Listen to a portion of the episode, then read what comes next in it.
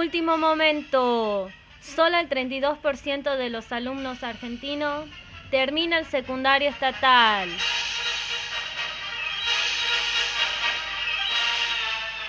¿Cuáles son las principales causas del fracaso escolar y qué esconde? ¿Quiénes son los más vulnerables y cómo influyó el contexto de pandemia en este resultado?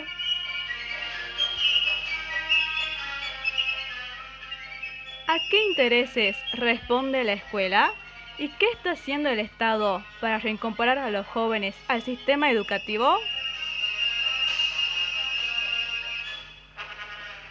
Pareciera ser que la educación está produciendo y reproduciendo más desigualdad, porque, aunque el Estado proporcione políticas compensatorias, los jóvenes siguen fracasando, debido a que la escuela está respondiendo a los intereses de un tipo de cultura dominante.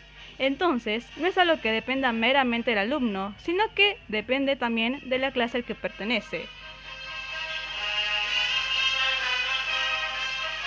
El 90% de los chicos que nacen en hogares pobres mueren pobres por más capaces que sean.